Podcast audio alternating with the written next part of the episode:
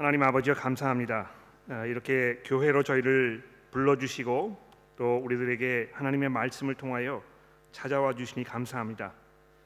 하나님 이곳에 우리와 함께 하시는 부활하신 예수 그리스도께서 우리에게 주시는 이 말씀을 들으며 우리가 그분 앞에 믿음으로 나아가 우리의 삶을 온전히 드리며 또 그분의 영광과 권세를 위하여 우리의 삶을 살도록 다짐하고 또 서로 격려하는 그런 시간이 되도록 도와주시기를 예수 그리스도의 이름으로 간절히 기도합니다. 아멘.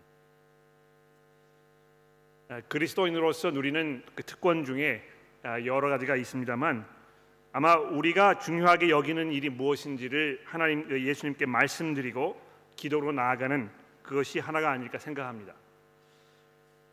아, 정말 우리 삶에는 우리에게 소중하고 우리가 중요하게 여기는 그런 일들이 참 많이 있습니다. 또 그러한 일들이 점점 점점 더 우리에게 소중하게 느껴질 때 우리가 더 간절한 마음으로 하나님 앞에 기도로 나가게 되는 것입니다. 그런데 우리 중에는 예수께서 원하시고 바라시는 일이 무엇인지를 알아내려고 하는 사람들이 그렇게 많지 않은 것 같습니다. 그러니까 우리가 필요한 것이 무엇인지 하나님께 말씀드리는 것은 우리가 잘 하는데 예수께서 우리에게 바라시고 또 예수께서 하시려고 하는 일이 무엇인지를 깊이 생각해 보고 그것을 알아내려고 하는 이런 일에 헌신되어 있는 사람들이 그렇게 많지 않다는 것입니다. 예수께서 이 땅에 오셨던 그 이유와 그분이 부활하셔서 하늘에 승천하셔서 하나님의 보좌 우편에 앉아 계시면서 지금 하고 계시는 그 일이 무엇인지 그분이 이 땅에 이루시려고 하는 그 일이 무엇인지 이것을 깊이 생각하고 그것을 나의 삶의 목적으로 내 존재의 이유로 이렇게 이해하고 그것을 위하여 사는 사람들이 아, 그렇게 많지는 않다는 것입니다. 그러나 우리 주님께서 어떤 일에 가장 큰 관심을 가지고 계시는지 이것을 아는 것, 또 나의 삶을 그분의 그러한 계획과 목적에 잘 맞추는 이 작업, 이것보다 더 우리에게 중요한 일이 또 있을까 이렇게 생각해 보는 것입니다. 이것이야말로 우리 성도들에게 가장 중요하고 가장 심각한 그런 일이 아닐 수 없습니다. 우리가 이것을 이해하였을 때 그리스도께서 지금 무엇을 하고 계시는지 그분이 간절하게 원하고 계신 것이 무엇인지를 우리가 이해하게 되었을 때 우리는 비로소 내가 지금 왜 존재하는 것인지 하나님께서 왜 나를 지금 여기 이 자리에 있게 하시는 것인지 내가 여기서 해야 할 일이 무엇인지 이것을 분명하게 알게 되는 것입니다. 오늘 우리가 살펴보게 되는 이 본문 말씀이 바로 이런 면에서 아마 이 마태복음 전체를 통해서 가장 중요한 그런 그 부분 중에 하나가 아닐까 이렇게 생각하는 마음으로 설교를 드리도록 하겠습니다. 자, 이 본문 말씀에 보시면 예수께서 이 빌립보 가이사랴 지방으로 가셨다 이렇게 이제 되어 있는데 그 제가 화면에 지도를 보여 드릴 텐데요. 아, 이 빌립보 가이사랴라는 그 지방은 아, 이스라엘의 이 북쪽에 위치했던 아, 그러한 그 교회입니다. 지역입니다. 그 마태와 마가 누가복음이 서로 똑같지는 않습니다만 매우 흡사한 내용들로 이렇게 구성되어 있기 때문에 이 세 가지 이 복음서를 이제 공관 복음서라 이렇게 부르는데 이 공동할 때 쓰는 그 공자와 볼관자를 써서 이 세 명이 함께 같이 뭐 이렇게 누리는 아, 그런 그 복음서라 이런 뜻으로 사용됩니다. 근데 이 복음, 공간 복음서들이 크게 세 부분으로 나누어져 있습니다. 그렇죠? 아, 예수께서 공생애를 시작하셨을 때 이 갈릴리 바다 지도에 보시면 그 북쪽에 보시면 그 갈릴리 바다가 있는데요. 그 갈릴리 바다 중심으로 초기에 사역을 시작을 하셨고 오늘 이제 우리가 보게 되는 이 가이사 빌립보 가이사랴 이 위에 보면 이제 화살표 빨간색으로 표시가 되어 있는데 이제 거기를 마지막으로 이렇게 계셨다가 이제 그 후에 예루살렘을 향하여 내려가시는 아, 그 모습이 이제 다음 주에 보게 될 이 본문 말씀에 소개가 되고 있습니다. 그래서 오늘 본문 말씀은요, 이 예수님의 초기 사역이 이제 정리가 되고 이제 비로소 예루살렘을 향하여 거기에 가셔서 십자가 위에 달려 돌아가시기 위하여 예루살렘을 향하여 내려가시는 그 여행이 이제 시작되는 바로 그런 시점에 와 있는 그런 대단히 중요한 그런 부분인 것입니다. 자, 근데 여기에 오셔가지고 예루살렘으로 가시기 이전에 예수님께서 아, 이런 중대한 질문을 제자들에게 던지시는 것입니다. 13절에 보십시오. 인, 사람들이 인자를 누구라 하느냐? 이 인자라는 표현은 예수께서 자기 자신에 대해서 말씀하실 때에 복음서에서 가장 많이 사용하셨던 그런 표현입니다. 이 사람 인자에다 아들 자자를 써서 아, 사람의 아들, the Son of Man 이렇게 이제 영어로 표현하게 되는데요. 아, 이 인자라는 말이 아, 예를 들어서 이제 8장 20절 말씀해 보시면 예수께서 이르시되 여우도 굴이 있고 공중에 새도 거처가 있으되 인자는 머리 둘 곳이 없다 이렇게 말씀하셨죠. 또 9장 5절 6절에 들어가 보십시오. 내 죄를 사함을 받았느니라 하는 말과 말과 일어나 걸어가라 하는 말 중에 어느 것이 더 쉽겠느냐? 그러나 인자가 자기 자신을 말씀하시는 것입니다. 인자가 세상에서 죄를 사하는 권능이 있는 줄을 너희가 알게 하려 하노라 하시고 그러니까 마태복음을 보게 되면요 총 29번이나 이 인자라는 표현이 등장을 합니다. 왜 예수님께서 자기 자신을 인자라고 하셨을까? 왜 사람의 아들이라고 이렇게 자꾸 말씀하셨을까? 아, 이유가 있습니다. 아, 구약 성경에서 이렇게 가져오신 그 표현인데요. 아, 다니엘서 7장 말씀을 보시면 여기 아주 중대한 그런 내용이 아, 들어 있습니다. 아, 제가 한번 읽어 볼까요? 다니엘서 7장입니다. 9절 말씀인데요. 내가 보니 왕좌가 놓이고 예적부터 항상 계신 이가 좌정하셨는데 즉 이 어, 다니엘이라는 선지자가 밤에 꿈을 꾸다가 환상을 보았는데 이 하나님이 계시는 그 천국의 그 보좌를 이렇게 보게 된 것입니다. 거기 옛적부터 항상 계셨던 즉 하나님 그분께서 이 왕처럼 그 보좌 위에 앉아 계셨는데요. 그의 옷은 희귀가 눈 같고 그의 머리털은 깨끗한 양의 털 같고 그의 보좌는 불꽃이요 그의 바퀴는 타오르는 불이며 불이 강처럼 흘러 나와서 그의 앞에 나오며 그를 섬기는 자는 천천히요 그 앞에 모시는 자는 만만이며 심판을 베푸는데 책들이 펴져 있더라 이렇게 하면서 장엄하고 엄숙하고 또 두려운 아, 이런 그 하나님의 이 심판의 그 순간이 다가온 상황을 지금 다니엘이 이렇게 환상을 통해서 보고 우리에게 설명을 해주고 있습니다. 아, 조금 더 내려가서 13절에 보시면 또 내가 밤에 환상 중에 보니 인자와 같은 이가 하늘 구름을 타고 와서 옛적부터 항상 계신 이에게 나아가 그 앞으로 인도됨에. 자 이렇게 하면서 아, 그 아, 왕으로 앉아 계시는 그 하나님 이 엄청난 보좌 위에 앉아 계시는 이 모든 권세와 능력을 누리고 계시는 그 하나님 앞에 멀리서부터 구름을 타고 오시는 분이 있었다는 것입니다. 근데 그분의 그 모습이 인자와 같았다. 사람의 아들과 같았다. 즉 인간 같은 사람이었던 것입니다. 그렇죠? 근데 왜 여기 이제 그 인간과 같은 그 사람의 아들과 같은 존재라 이렇게 이야기를 했느냐 하면 아, 이 다니엘서 7장 그 전후로 보게 되면 어떤 그 인간이 만들어 놓은 이 인간의 세력과 권세들이 서로 물고 물으면서 이 권력 다툼을 하고 전쟁을 벌이면서 하나님께 대적하려고 하는 이런 그 장면 이 인류의 역사의 이 잔인하고 또 피 묻은 이런 역사 이런 것을 설명하면서 이 인간의 그런 그 아, 잔인하고 또 끔찍한 그런 그 마음의 표현을 짐승의 모습으로 설명하고 있습니다. 그 요한계시록 그 내용을 들으셨던 분들 아마 기억나실 거예요. 곰과 같은 표범과 같은 독수리와 같은 아 이런 그 짐승들의 형상을 하고 있는 인간의 세력들이 서로 전쟁을 벌이면서 권력 다툼을 하고 하나님께로부터 그 권세를 빼앗으려고 하는 이런 그 모습을 설명하고 있는데요.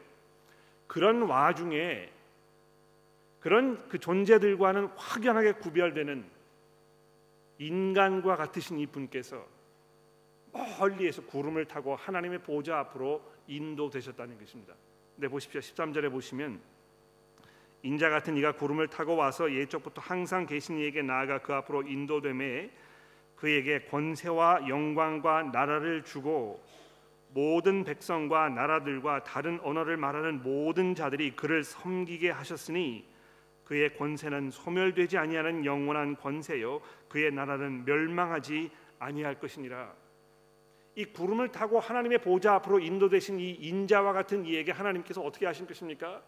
그분에게 이 하나님의 모든 권세와 영광과 이것을 다 그분에게 넘겨 주시는 그래서 그것을 상속받으신 이 인자와 같으신 이가 망하지 아니하는 그 나라를 하나님께로부터 상속받아서 영원한 하나님의 왕으로 왕으로 이 세상을 통치하는 이런 장면을 다니엘 선지자가 꿈을 통해서 보게 되었다는 것입니다. 예수께서 자기를 인자라고 부르시면서 그 큰 권세를 가지고 이 성경을 가르치시고 놀라운 기적을 일으키시는 이 모습을 보았던 이 사람들은 다니엘서의 이 말씀과 예수님의 권세를 이 짜 맞추면서 예수께서 누구신지 알아보았어야 했을 것입니다. 그분께서 하나님으로부터 모든 권세를 상속받으신 하나님의 이 영원하신 온 세상의 왕이심을 알아차려야 했을 것입니다. 하나님께서 가지고 계셨던 그 온 우주를 향한 계획과 목적의 가장 중심에 서 계시는 그것을 자기의 손에 쥐고 계시면서 이것을 실행에 옮기시는 그 분이심을 알았어야 할 텐데 사람들은 그것을 깨닫지 못하고 아 뭐 세례 요한이나 또 선지자 중에 하나가 아닐까 이렇게 생각한다 답을 한 것입니다. 그러니까 예수님께서 어떤 그 하나님의 이 경륜, 하나님께서 이 세상을 향해 하시기로 하시는 그 일에 어떤 그 한 부분을 담당하신 분이라고 사람들이 이해하고 생각한 것은 분명합니다만 이분에게 이 모든 것에 이 열쇠가 주어져 있는 바로 이분께서 핵심이 되시는 이런 분이라는 것에 대해서 잘 이해하지 못했던 것입니다. 자, 그런데 예수께서 뭐라고 물으십니까? 그럼 너희는 나를 누구라고 하느냐? 그때 베드로가 이렇게 대답하지 않습니까? 주는 그리스도시요 살아계신 하나님의 아들이십니다. 아, 바로 이것이 그 이 마태복음이 여러분과 저에게 던져 주려고 하는 이 가장 중요한 우리 모두가 들어야 할 가장 중요한 메시지입니다. 아, 그 다음 화면에 제가 아, 이 단어 설명을 좀 해드렸는데요. 아마 잘 아실 거라고 생각합니다. 이 그리스도라는 말은 헬라어입니다. 신약 성경이 이제 헬라어로 써져 있는데 이 헬라어 성경을 이렇게 쓰면서 아, 이 성경의 저자들이 구약 성경에 등장하는 그 메시아라는 이 말, 이 구약 성경이 아, 히브리어로 써져 있지 않았습니까? 그래서 이 히브리어로 써져 있는 이 메시아라는 단어를 신약 성경에 이렇게 번역을 할 때 그리스도라는 말을 아, 아, 선택해서 쓴 것입니다. 근데 그 이 메시아라는 말과 이 그리스도라는 말의 그 의미는 무엇입니까? 기름 부음을 받은 사람이라는 뜻입니다. 그렇죠? 이 구약 성경에 누가 기름 부음을 받았습니까?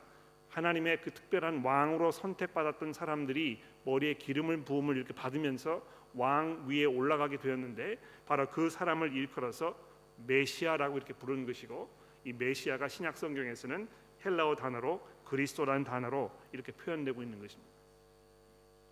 그러니까 이 사람의 아들 인자라고 이렇게 자기 자신을 부르시면서 다니셨던 예수님의 그 모습을 보았던 제자들이 이제 비로소 아 이분이 바로 구약 성경이 우리에게 말씀하셨던 그 하나님의 선택하셨던 택하신 그 왕이시구나 이것을 알아차리고 그리스도께서 아 바로 예수께서 그리스도이십니다 이렇게 고백을 한 것입니다. 자, 근데 거기에서 끝나는 것이 아니고요.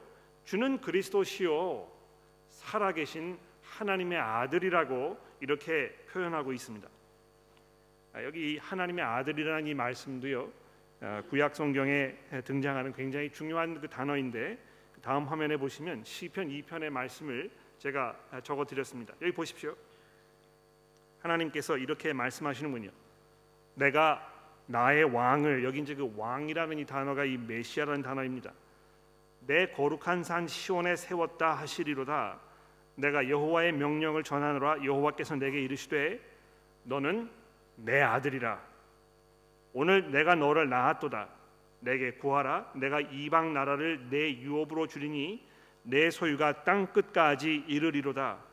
내가 철장으로 그들을 깨뜨리며 질그릇같이 부수리라 하시도다. 그러니까 여기 보십시오. 내 아들이라 이렇게 부르는 이 존재 하나님께서 아, 자기의 이 왕으로 삼으신 이 존재 이 어떤 존재입니까? 하나님께서 이 이방 나라를 다 기업으로 주시는 그래서 이 온 세상을 소유하고 있는 이 하나님의 왕 이것을 말하는 것입니다. 이 왕께서 이 온 세상을 철장으로 예? 이그 힘과 또 권세의 상징으로 여겨지는 그이 이 철장으로 그들을 다 무찌르시고 항복시키시는 이런 분이라고 얘기하고 있습니다. 그래서 이 10절에 내려가 보시면 뭐라고 얘기합니까? 그런즉 군왕들아 너희는 지혜를 얻으며 세상의 재판관들아 너희는 교훈을 받을지어다 여호와를 경외함으로 그를 섬기고 떨며 즐거워할지어다 그의 아들에게 입 맞추라. 제가 일부러 빨간색으로 그의 아들이라 하는 이 말에 그 표현을 해놓았는데요. 하나님께서 선택하셨던 이 하나님의 아들이라고 불리는 이 기름 부음을 받은 이 메시아, 이 왕 그리스도 이분께서 이 온 세상의 주인이시며 온 세상을 통치하고 계시며 모든 세상이 그분의 무릎 앞에 무릎을 꿇어야 하는 이런 분이심을 구약 성경이 증거하고 있다는 것입니다. 베드로가 주는 그리스도시요 살아계신 하나님의 아들이십니다라고 이렇게 고백하였을 때 이제 이 모든 어떤 그 퍼즐 조각들이 다 들어맞으면서 아 그리스도 바로 당신께서 바로 그분이시군요. 이제야 제가 알겠습니다. 예수님께서 지금까지 하셨던 그 말씀과 예수님께서 하셨던 그 모든 기적들이 바로 그것을 의미하는 것이었군요. 이렇게 지금 베드로가 고백하고 있지 않습니까? 근데 그거 보십시오. 예수님 뭐라고 말씀하십니까? 이것을 내게 알게 한 것은 내 혈육이 아니요 즉 내가 내 힘으로 인간의 힘으로 이것을 이해하고 알게 된 것이 아니고 내 아버지께서 내게 알게 하신 것이다. 굉장히 중요한 말씀인 것 같아요. 그렇지 않습니까? 아, 예수 그리스도 그분이 누구이신가 이것을 사람이 어떻게 깨달을 수 있겠습니까? 아무리 지혜가 많고 아무리 공부를 많이 하였고 아무리 뭐 현명하고 많은 인생의 경험을 쌓았고 이렇게 해서 지식이 많은 이런 사람들도 예수 그리스도께서 바로 이 하나님의 아들이심을 고백하는 것은 아주 어려운 일입니다. 그렇지 않습니까? 사람의 힘으로 이것을 알 수가 없습니다. 우리 이 우리의 이 힘만으로는 그리스도 예수 그분께서 그리스도라이시라는 이 결론에 도달할 수 없다는 것입니다. 우리가 뭘 해야 되겠습니까? 주변에 믿지 않는 분들, 우리 식구들을 생각해 보십시오. 내 남편, 내 자녀들, 내 부모님들, 또 일가 친척 여러분들 중에 아, 내가 그토록 오랫동안 예수에 대해서 증거하고 설명하였지만 잘 이해하지 못하시는 이 분들 이분들이 왜 이럴까? 왜 이것을 이해하지 못하는 것일까? 나에게 이렇게 자명하고 분명한 이 사실을 왜 이 사람들은 이해하지 못하는 것일까? 아, 이해하지 못하는 것이 당연합니다. 그렇지 않습니까? 왜 그런 것입니까? 이것을 알게 하시는 이가 하나님이시기 때문에 그런 것입니다. 그러니까 우리가 기도해야 되겠죠. 하나님, 이 사람이 지금 아, 예수께서 그리스도이심을 알지 못하지만 제발 하나님 이 사람을 불쌍히 여기시고 그것을 알도록 도와주십시오. 아, 이 전도하는 데 있어서 가장 중요한 것이 무엇이겠습니까? 같이 기도하는 것입니다. 자, 근데 예수님께서 이제 그 오늘 본문 말씀에 이제 중요한 말씀을 하고 계시는데 뭐라고 하십니까? 18절에 보십시오. 또 내가 내게 이르노니 너는 베드로라 내가 이 반석 위에 내 교회를 세우리니 음부의 권세가 이기지 못하리라. 내가 천국의 열쇠를 내게 주리니 내가 땅에서 무엇이든지 매면 하늘에서도 매일 것이요 내가 땅에서 무엇이든지 풀면 하늘에서도 풀리리라. 아, 제가 처음에 설교를 시작하면서 여러분에게 말씀드렸죠. 오늘 본문 말씀이 예수께서 중요하게 여기시는 그분이 하시고자 하는 그분의 그 사업의 핵심 내용 이것을 말씀하고 있다고 말씀을 드렸는데 바로 여기 있습니다. 예수께서 지금 무엇을 하고 계신 것입니까? 그분의 교회를 세우고 계신다는 것입니다. 바로 이것이요. 예수께서 지금 부활하신 예수께서 하나님의 보좌 우편에 앉으셔서 이 세상을 향하여 하고 계시는 그분의 사업인 것입니다. 내가 내 교회를 세울 것이다. 예수님께서 직접 자기 이 손으로 아, 이 그리스도의 교회를 만들고 계신다는 이 말씀이 우리에게 무엇을 의미하고 있겠습니까? 우선 예수께서 세우지 않으신 그런 교회가 있다는 것을 우리에게 암시하시는 것입니다. 예, 세상에 교회가 많이 있는데요. 그리스도께서 세우시는 교회가 있는가 하면 그렇지 않은 교회도 있다는 것입니다. 어떻게 구분할 수 있는가? 이게 그 사람의 손으로 만든 교회인지 그리스도께서 세우시는 교회인지 우리가 어떻게 구분할 수 있는가? 이거 구분할 줄 아는 것이 얼마나 중요한 것이겠습니까? 내가 지금 몸담고 있는 이 교회가 그리스도께서 직접 세우고 계시는 교회인지 사람의 손으로 만들어가는 교회인지 이것을 분간하지 못하면 신앙생활이 완전히 망가지고 걷잡을 수 없는 대가를 나중에 치러야 할 얼마나 중대한 일입니까? 여러분 이 교회가 그리스도께서 세우시는 그 교회라고 확신하고 계십니까? 아마 그 확신이 없으시다면 이 자리에 나오시는 이것이 헛된 일일 것이고 정말 시간 낭비하는 일일 것입니다. 그렇지 않습니까? 내가 지금 왜 이 교회를 가고 있는 것인가? 이것이 그리스도의 교회라는 그 확신이 없다면 내가 지금 여기에서 뭘 하고 있는 것인가? 이 질문을 던져봐야 되지 않겠습니까? 그런데 모든 교회가요 그리스도께서 세우신 교회는 아니라는 것입니다. 아, 잠시 후에 분간 방법에 대해서 몇 가지 말씀드리겠습니다만 그 말씀드리기 이전에 또 한번 보십시오.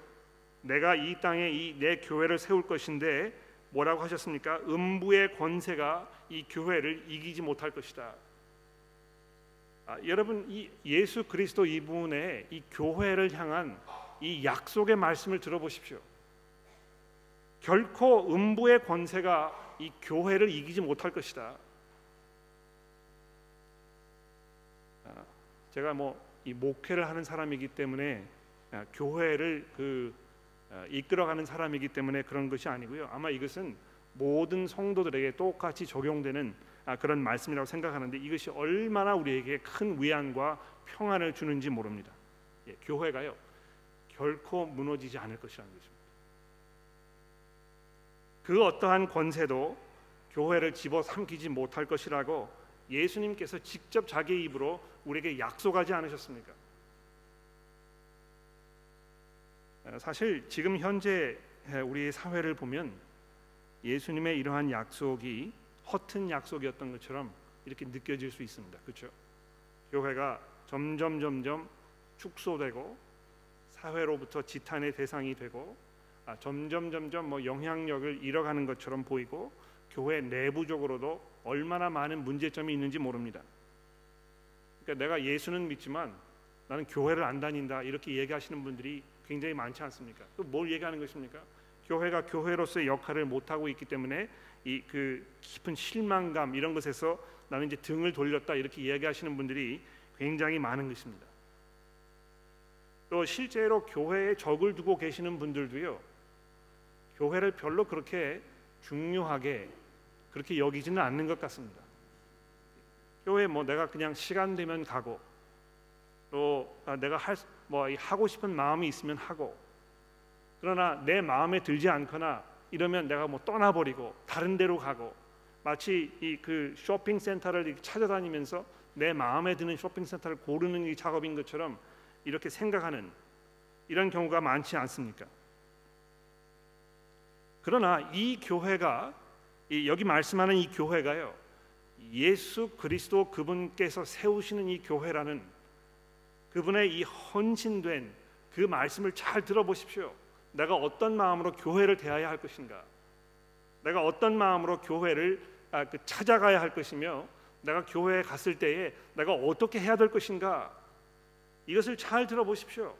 내가 내 교회를 내 직접 내 손으로 내가 세워갈 것이다 얘기하시는 이 예수 그리스도 그분의 말씀을 잘 들어보시라는 것입니다. 얼마나 많은 교회가 사람의 방법으로 그저 어, 좋은 결과를 낼 수 있는 것처럼 보이는 어떤 그 합리적이고 실용적인 이런 방법으로 교회를 이끌어 나가고 있는지 모릅니다.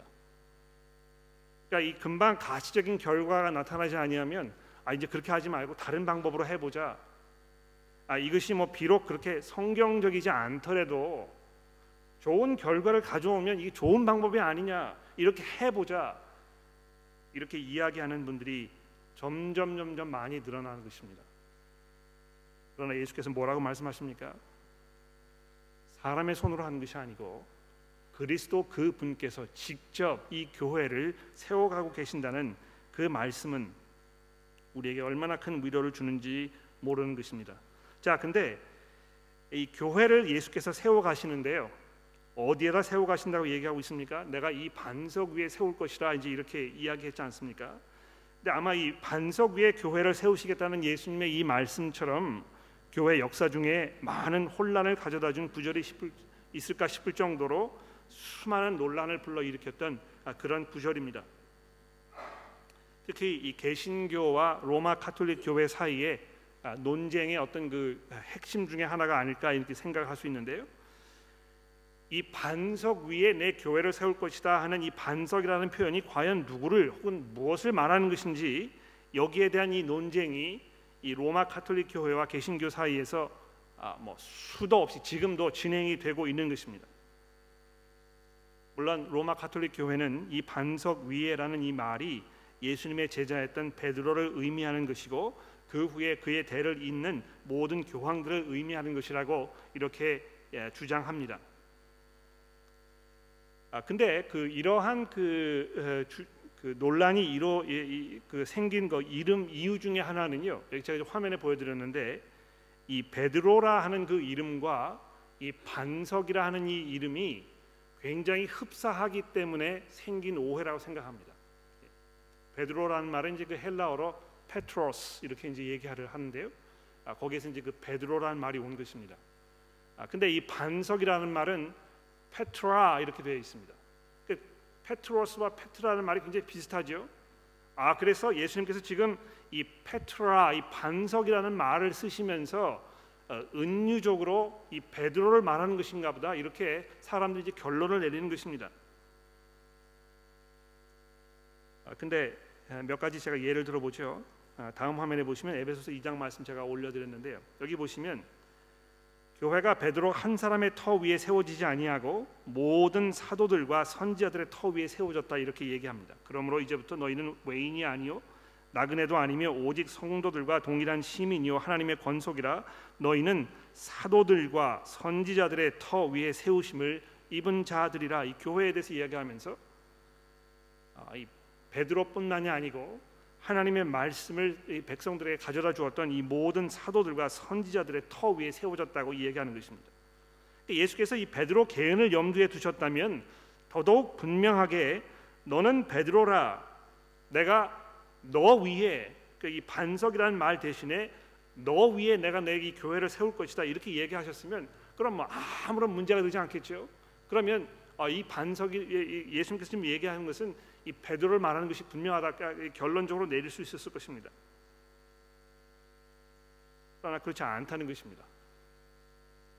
더군다나 이 구절은요 로마 카톨릭 교회가 주장하는 것처럼 교황의 계승에 관하여 아무런 언급이 없다는 점을 기억할 필요가 있습니다. 그러니까 이 로마 카톨릭 교회가 이 교황을 하나님 예수님께서 이 베드로를 교황으로 세우신 후에 아, 계속 뒤를 잇도록 이렇게 조치하셨다 하는 그 아이디어를 어디에서 가져왔는지 도무지 알 수가 없습니다. 그냥 만들어낸 것이거든요.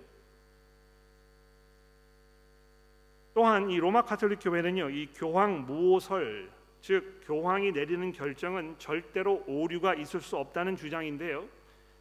아, 이것을 이 그이 그, 어, 본문 말씀 이것을 통해서 지금 주장하고 있습니다. 그러나 본문 어디에도 베드로가 이 오류가 없는 그러한 완벽한 존재라는 말씀에 대해서 언급하고 있지 않습니다. 오히려 다음 주에 보겠습니다만 아, 예수께서 베드로를 향해서 뭐라고 말씀하셨습니까? 사탄아 물러가라.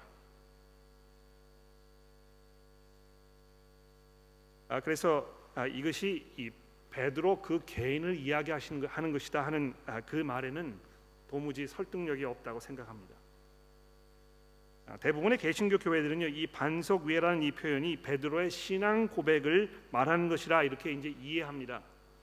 즉 교회는 예수 그리스도께서 아, 예수께서 그리스도시요 살아계신 하나님의 아들이라는 이 고백 위에 세워졌다고 이해하는 것을 말하는 것입니다. 충분히 그럴 수 있는 아, 가능성이 굉장히 높은 아, 그런 그 아, 이해가 아닌가 생각합니다. 대부분의 개신교 교회들이 이제 그렇게 이해하는 것입니다. 그러나 제 개인적인 생각은요, 이 반석 위라는 이 말씀은 바로 예수님 자신을 말하는 것이라고 생각합니다. 예수께서 이미 그 마태복음 7장에서 자기 말씀에 순종하는 그 제자들 그 사람들을 일컬어서 반석 위에 집을 지은 자라고 이렇게 부르지 않습니까? 그렇죠? 이 거기 사용되는 이 반석이라는 이 단어가 바로 16장 18절에 있는 이 반석 위라는 표현과 똑같은 단어인데요. 또 두 번째로 아까 살펴본 그 에베소서 2장 19절 그 이하의 말씀에 보면 아, 바울 사도가 이제 이렇게 결론을 짓고 있습니다. 그 아래를 내려가 보십시오. 그러므로 이제부터 너희는 외인도 아니요 나그네도 아니요 오직 성도들과 동일한 시민이요 하나님의 권속이라 너희는 사도들과 선지자들의 터 위에 세움을 입은 자라 그리스도 예수께서 친히 이 교회의 모퉁이 돌이 되셨느니라 이렇게 말씀하지 않습니까? 즉 예수께서 베드로 네가 아, 고백한 것이 맞다. 근데 나는 내 위에 내 교회를 내 손으로 세울 것이다. 이렇게 약속하고 계신다는 것입니다. 자, 그러면서 19절에 보시면 내가 천국의 열쇠를 내게 주리니 내가 땅에서 무엇이든지 매면 하늘에서도 매일 것이요 내가 땅에서 무엇이든지 풀면 하늘에서도 풀리리라 이렇게 얘기하셨는데 이 천국의 열쇠가 과연 무엇인가? 그 어떤 분이 저한테 그러시군요. 그 바티칸 그 교황청에 가면 그 안에 들어가면 이제 그 박물관이 있는데 그 박물관 안에 아, 이 교황의 열쇠가 이렇게 금으로 딱 만들어 가지고 아, 장식이 되어 있다는군요. 아, 예수께서 바로 그것을 얘기하는 것이다. 교황에게 뭐이그 서울 시민이 되면 무슨 서울의 열쇠를 준다고 이제 그러지 않습니까? 천국의 열쇠를 내게 준다 이렇게 해가지고 교회에서 금으로 이 열쇠를 만들어 가지고 교황에게 주고 굉장히 우스운 일이라고 생각합니다. 그렇죠? 이 열쇠가 무슨 열쇠입니까? 땅에서 매면 하늘에서도 매이는 땅에서도 풀면 하늘에서도 풀리는 이 열쇠라고 이야기하는데 그 뭘 말하는 것이겠습니까? 예수 그리스도 그분의 복음 아니겠습니까? 그렇죠? 복음을 듣는 사람들이 그것을 듣고 어떤 결정을 내리는가에 따라서 이 사람이 천국의 시민이 될 수도 있고 하나님의 영원한 심판의 대상인 이 지옥에 떨어질 수 있는 이 사람이 될 수 있다는 것입니다. 그리스도께서 제자들에게 베드로에게 천국의 열쇠를 주시면서 내가 이 열쇠를 가지고 사람들을 만났을 때 그 사람의 영원한 이 종착역이 결정되는 그 결정권을 내가 너에게 줄 것이다 이렇게 이야기하는 것입니다. 여러분과 제가요 그리스도의 복음을 사람들에게 나눌 때 그리스도께서 그리스도시요 부활하신 하나님의 아들이라고 이렇게 증거하는 그 증거를 통해서 이 천국의 문이 열리고 닫히는 그 엄청난 사건이 지금 벌어지고 있다는 것입니다. 결론을 내리겠습니다. 여러분과 저는 천국의 열쇠를 쥔 사람이라고 말할 수 있습니다. 이 천국의 열쇠가 예수께서 이 제자 그리스 베드로에게 이렇게 주셨는데 18절 어, 18장 아, 18절로 넘어가 보시면 예수께서 또 이렇게 얘기하셨습니다. 거기 이제 제자들 다 불러 모아 놓으시고 얘기하셨는데 내가 진실로 너희에게 이르노니 무엇이든지 너희가 땅에서 매면 하늘에서도 매일 것이요. 무엇인지 땅에서 풀면 하늘에서도 풀리리라. 내가 진실로 너희에게 이르노니 너희 중 두 사람이 땅에서 합심하여 무엇이든지 구하면 하늘에 계신 내 아버지께서 그들을 위하여 이루게 하시리라. 두세 사람이 내 이름으로 모인 곳에는 나도 그들 중에 있느니라. 그러니까 이러한 그 놀라운 특권이요 예수 그리스도의 이름을 부르는 그 사람들에게 즉 그리스도의 복음을 믿음으로 고백하고 거기에 의지하고 이것을 선포하는 모든 사람들에게 동일하게 주어졌다는 것입니다. 그런 면에서 여러분과 제가 이 천국의 열쇠를 쥐고 있는 그 사람들의 일부분이라고 얘기할 수 있습니다. 우리가 어떻게 해야 되겠습니까?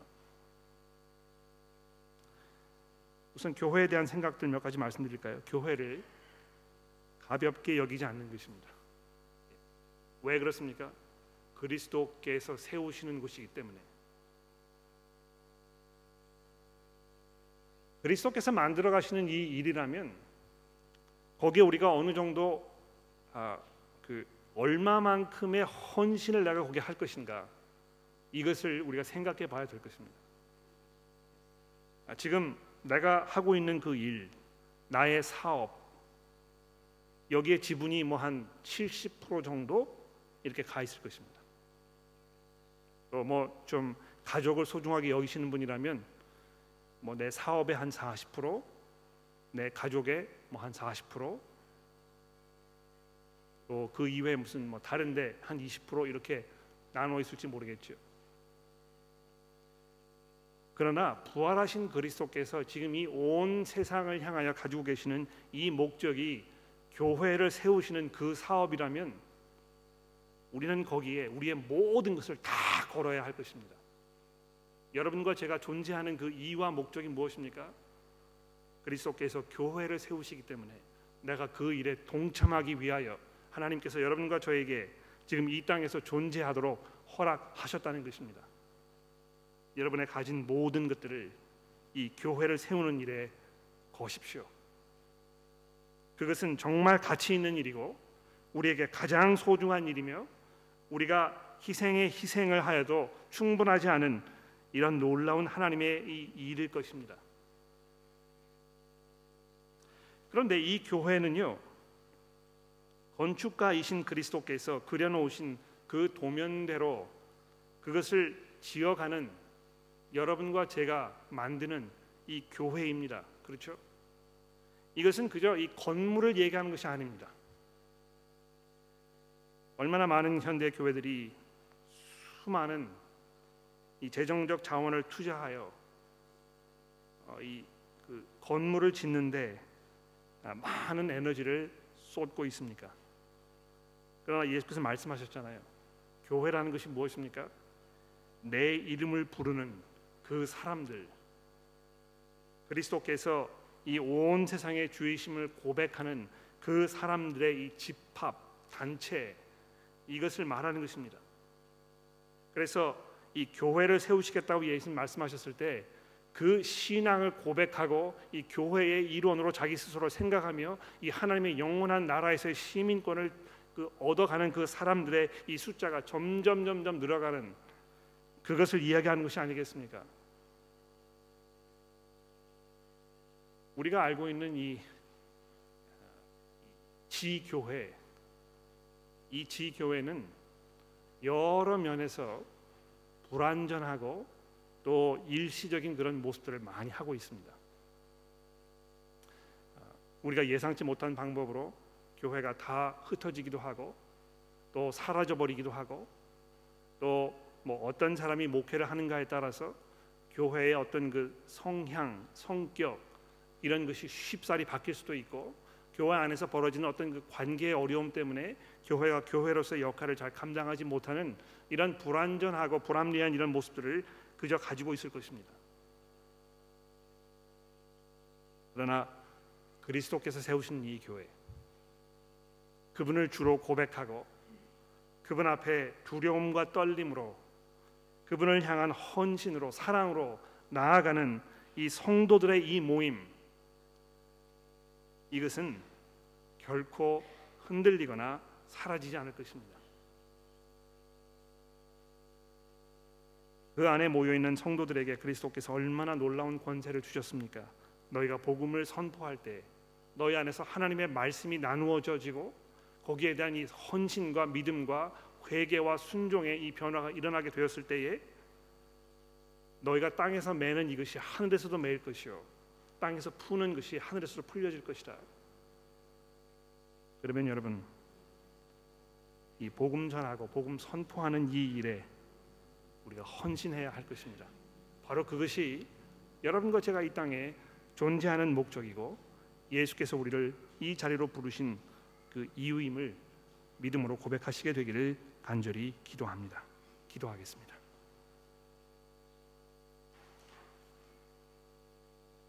하나님 아버지, 저희를 교회로 불러주시니 감사합니다.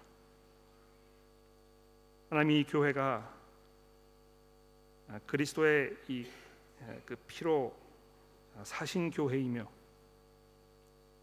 그리스도께서 손수 세워 가시는 그 교회이며 그리스도께서 그 말씀으로 다스리는 그런 곳임을 기억합니다. 하나님이 놀랍고 엄청난 자리에 저희를 불러 주셨으니 저희가 믿음과 겸손으로 그 앞에 나아가게 하시고 지금 이 자리에 우리와 함께 하시는 예수 그리스도 그분 앞에 우리 삶의 모든 것들을 넘겨 드리도록 우리 모두를 인도하여 주옵소서. 예수 그리스도의 이름이 존귀와 영광을 받으시는데 우리 모두가 헌신하며 그분에게 우리의 모든 것들을 전적으로 드리는 참 믿음의 사람들이 될 수 있도록 우리 모두를 인도하여 주옵소서. 예수 그리스도의 이름으로 간절히 기도합니다.